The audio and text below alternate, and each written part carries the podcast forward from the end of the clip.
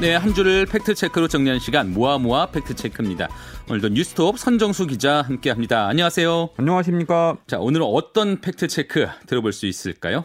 태양광 팩트체크 가져와 봤습니다. 태양광에 대한 팩트체크. 네. 사실관계의 오류를 바로 잡아 보려고 하는 건데 태양광과 관련된 허위 정보가 있었습니까? 그렇습니다. 중앙일보가 지난 12일 폭염 한파로 전력 수요 피크 때 정작 태양광 기여도는 0%대라는 기사를 내보냈습니다. 예.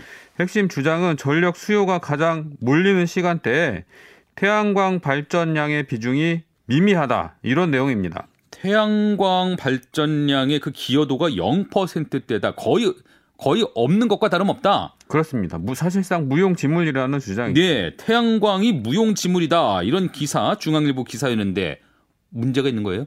네, 뉴스톱이 팩트 체크한 결과 기사에 심각한 결함이 있는 것을 발견했습니다.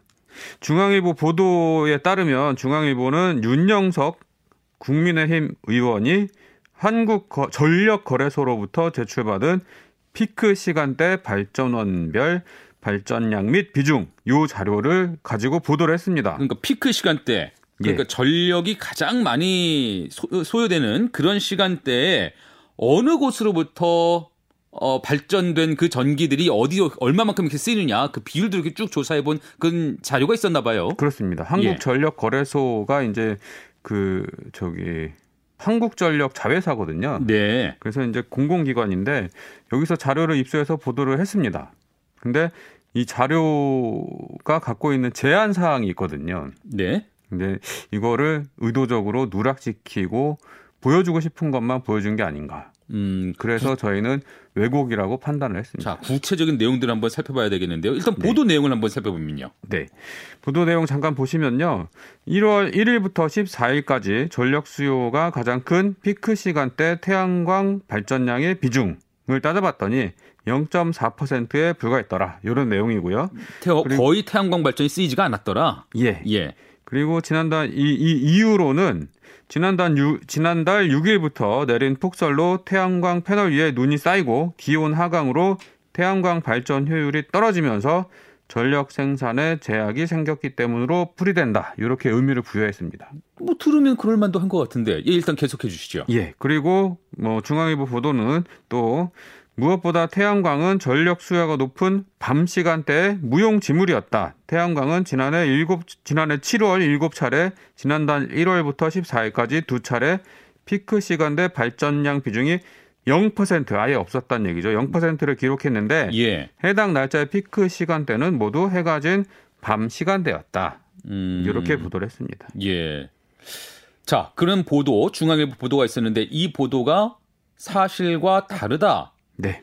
허위라고 볼 수는 없지만 왜곡이죠, 왜곡. 왜곡이다. 예. 예. 왜 그런가요? 이 자료를 제가 이제 입수를 했어요. 예. 중앙일보 보도를 보고 좀, 아, 이 보도는 검증을 해봐야 되겠는데 하고 이제 그, 어, 윤영석 의원실에다가 자료를 좀 공개를 해주십사 요청을 했는데 네. 그쪽에서는 뭐 어쩌고 저쩌고 이제 뭐 이유를 대더니 결국에 끝내 공개를 하지 않았습니다. 근데 음. 그 자료를 결국에는 정보 공개 청구를 통해서 한국전력거래소로부터 이제 직접 받았는데요.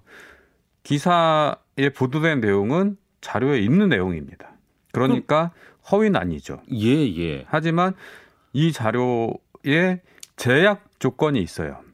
음. 한국전력거래소가 의원실에다 자료를 줄 때 이 자료는 이러이러 이런 조건이 있으므로 유의해서 해석하십시오라고 하면서 줬는데 음. 그거를 그냥 깡그리 무시하고 자기들이 보고 싶은 것만 본 거죠. 그 우리가 그 피크 시간대라고 하면 네.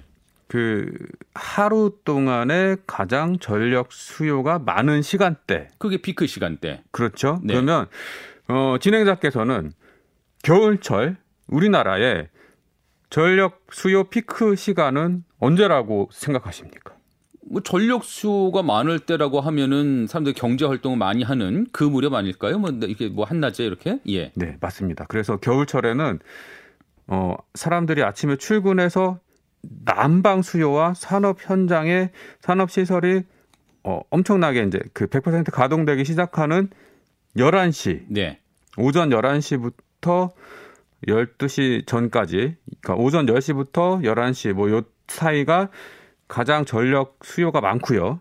그리고 퇴근 시간이 지나서 오후 7시 정도에 다시 한번 그래프가 이렇게 올라갑니다. 네. 그래서 이거를 쌍봉 낙타, 낙타형 그래프. 음, 그 낙타, 그래프를 보면 낙타형 예, 예. 예 모습으로 낙타 본다고 해서. 이렇게 얘기를 하죠. 예. 근데 이게 지금 태양광이 도입이 되고 나서 태양광 발전량이 많아졌어요. 근데 태양광은 자가 소비용으로 발전하는 분량이 굉장히 많습니다. 내가 태양광을 설치해서 예. 거기서 만들어진 전기는 그냥 내가 쓰는 예. 네. 가정도 그렇고 산업시설, 공장도 그렇고 연구시설, 뭐 대학 마찬가지 마찬가지인데요. 우리 국가 기관 전력망에 얼마만큼 전기가 들어오고 또 이 전기가 어떻게 팔리는지 음. 이걸 집계하는 게 전력 거래소거든요. 네. 근데 이 전력 거래소에는 태양광 발전으로 생산된 전기의 4분의 1밖에 들어가지 않습니다. 그러면 나머지는 어떻게 됩니까? 자가 소비되는 거죠. 그럼 전력 거래소에서 잡히는 그 통계의 태양광을 통해서 생산되는 만들어지는 그 양은 전체 태양광에서 만들어지는 그 양의 4분의 1밖에 안 되는 얘기네요. 네, 제가 전력 거래소에 확인해 본 결과 어, 전력 거래소로 들어오는 태양광 발전분 전기는 어, 전체 태양광 생산분의 4분의 1. 그러니까 네.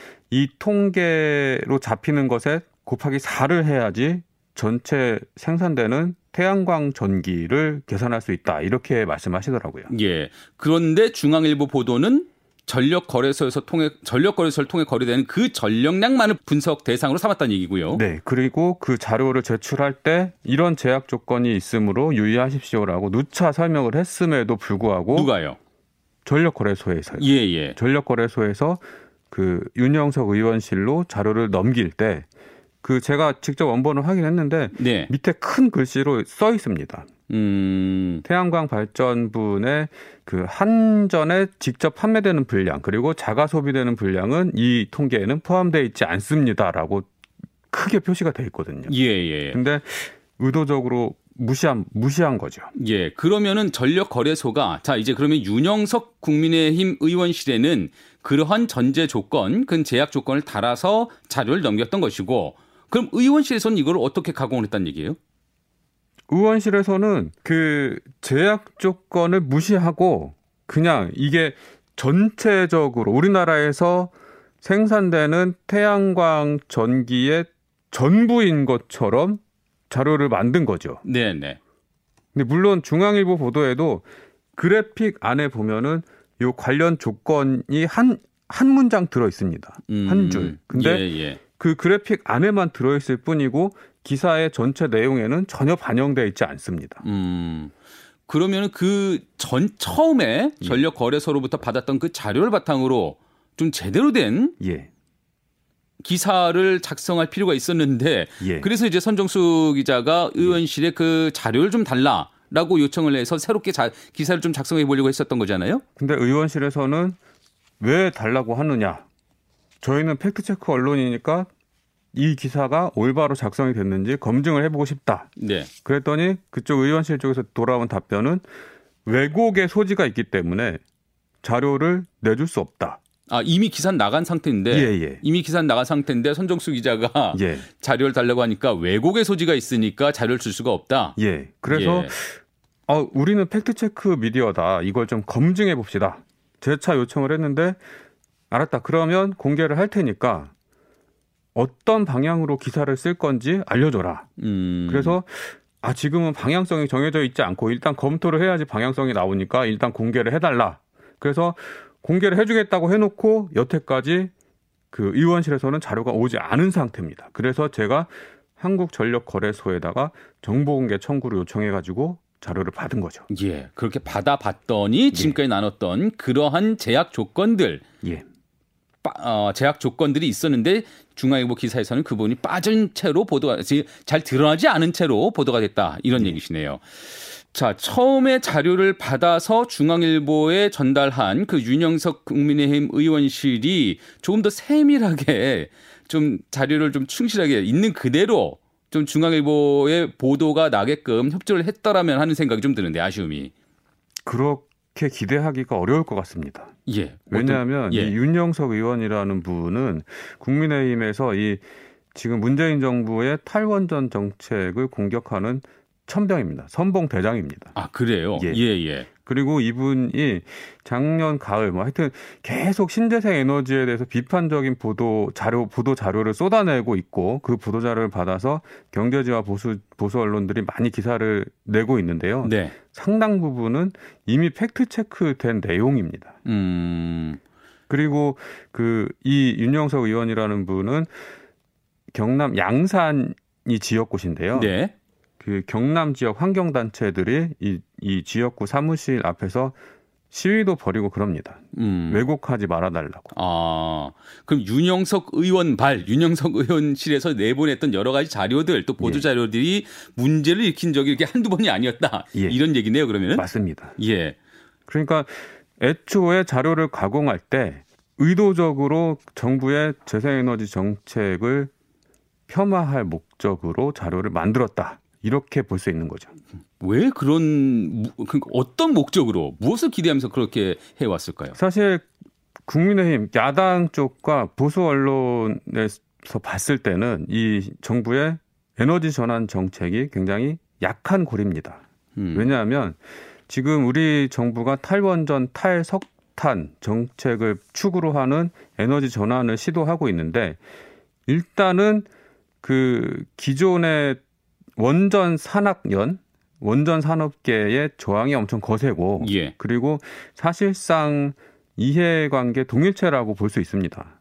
그리고 이, 이 기존의 이제 그 원전 산업계에서 보수 언론들에 대 보수 언론들에게 광고를 엄청나게 집행을 했고요. 그래서 이제 경제적으로 이해관계가 같이 묶여 있고 그리고 그 국민의힘 같은 경우에는 원전 산업을 굉장히 신앙처럼 신봉하고 있습니다. 예, 예. 우리나라에서 원전 산업은 꼭 지켜야 된다.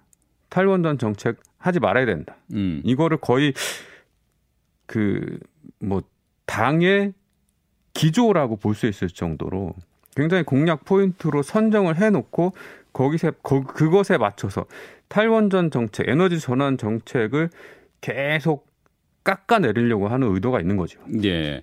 에너지 전환 정책을 두고는 논란은 있지만 뭐 재생에너지에 한계가 있는 것은 또 사실 아니에요? 그렇습니다. 현재 재생에너지는 간헐성이라는 명확한 한계가 있습니다. 예. 어, 구름에 가리거나 비가 오는 등 햇빛이 좋지 않으면 태양광 발전은 효율이 떨어지게 됩니다. 음. 바람이 불지 않으면 풍력 발전도 마찬가지로 전기를 만들 수가 없죠. 그렇죠. 그래서 예. 이런 간헐성을 보완하기 위해서 여러 가지 기술들이 개발되고 있습니다. 이를테면요? 전 전기 저장 장치 ESS라고 하는데요. 큰 배터리라고 생각하시면 되고요. 음. 그리고 그린 수소 생산 이거는 전기가 남아 돌 때 수소를 만들어내서 그 수소로 다시 이제 전기가 필요할 때 발전을 하는 겁니다. 그리고 지금 현재 상태에서는 양수 발전이 이런 간헐성을 보완해주는 장치로 작동을 하고 있고요. 예, 예. 근데 원전 산업계에서는 안정적인 대규모 발전이 가능한 원전 확대가 이 전기 문제를 해결해 줄 거라고 목소리를 높입니다. 예. 근데 원전은 켜고 끌 때 전부 다 당국의 규제를 받습니다. 음. 그래서 이건 간헐성을 보완해 줄 수 있는 어, 그런 성격이 아닙니다. 원전은 굉장히 경직성 전원이라고 좀 뭐 정설인데요. 음. 그래서 이 간헐성을 보완하기 위한 대안은 아니다. 음. 이게 이제 학계 대세가 된 거죠. 예, 예. 어, 재생에너지에 분명히 뭐 한계가 있는 것도 사실인데 또 여러 가지 대안들도 모색하고 있다고 하니까 그 보완책도 있다고 하니까 앞으로 재생에너지 그 단점들 좀 극복하고 좀 깨끗하고 풍요로운 에너지원으로 자리 잡는 그 날이 좀 빨리 왔으면 좋겠네요. 네, 저도 팩트체크로 함께 하겠습니다. 네, 감사합니다. 오늘 말씀 여기까지 듣도록 하죠. 지금까지 뉴스톱 선정수 기자와 함께했습니다. 고맙습니다.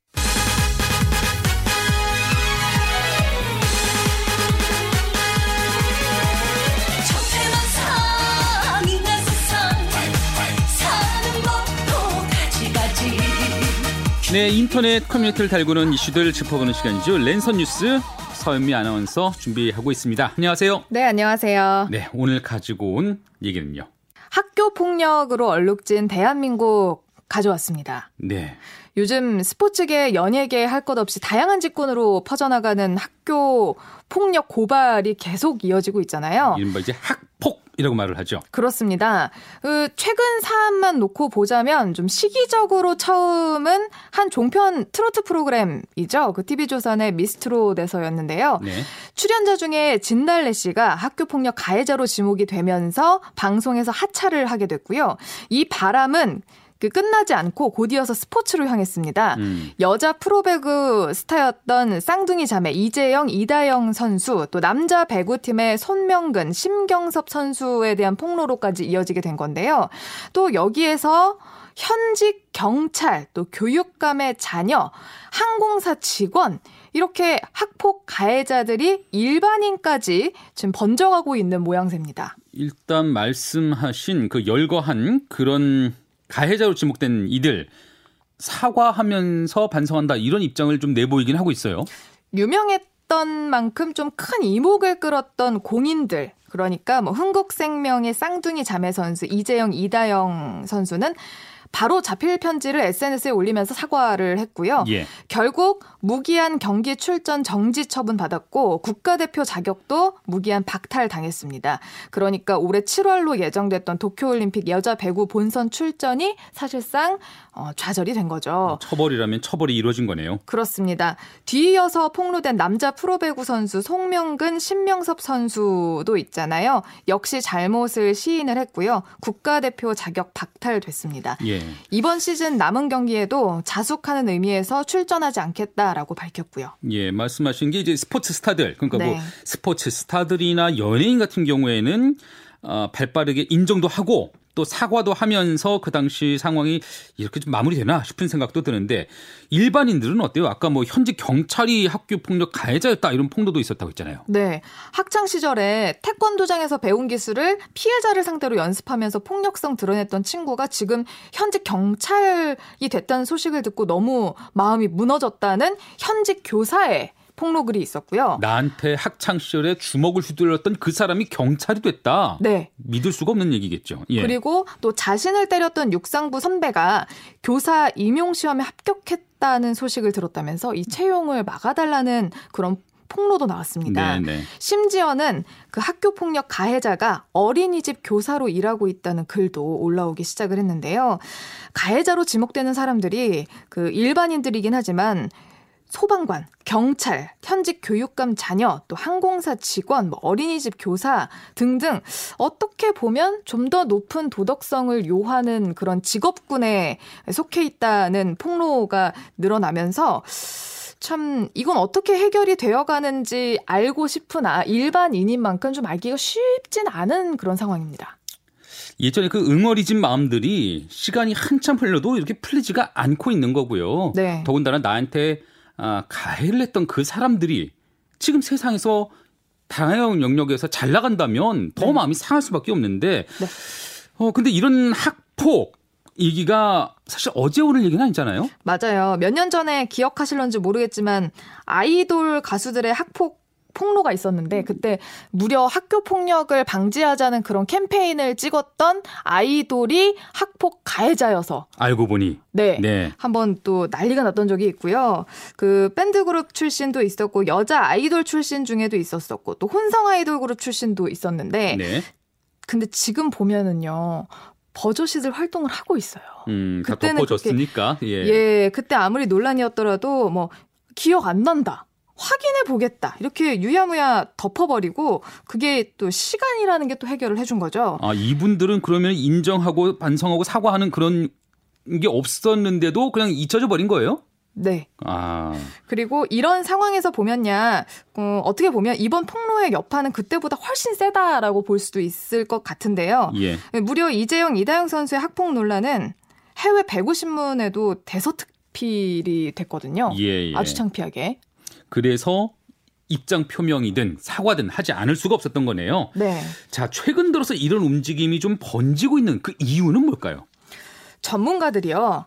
폭력에 대한 기억은 평생 간다라고 이야기를 해요. 근데 네. 어느 날 TV를 봤더니 나한테 폭력을 행사했던 가해자가 완전 다른 사람이 되어서 계속 등장을 합니다. 예.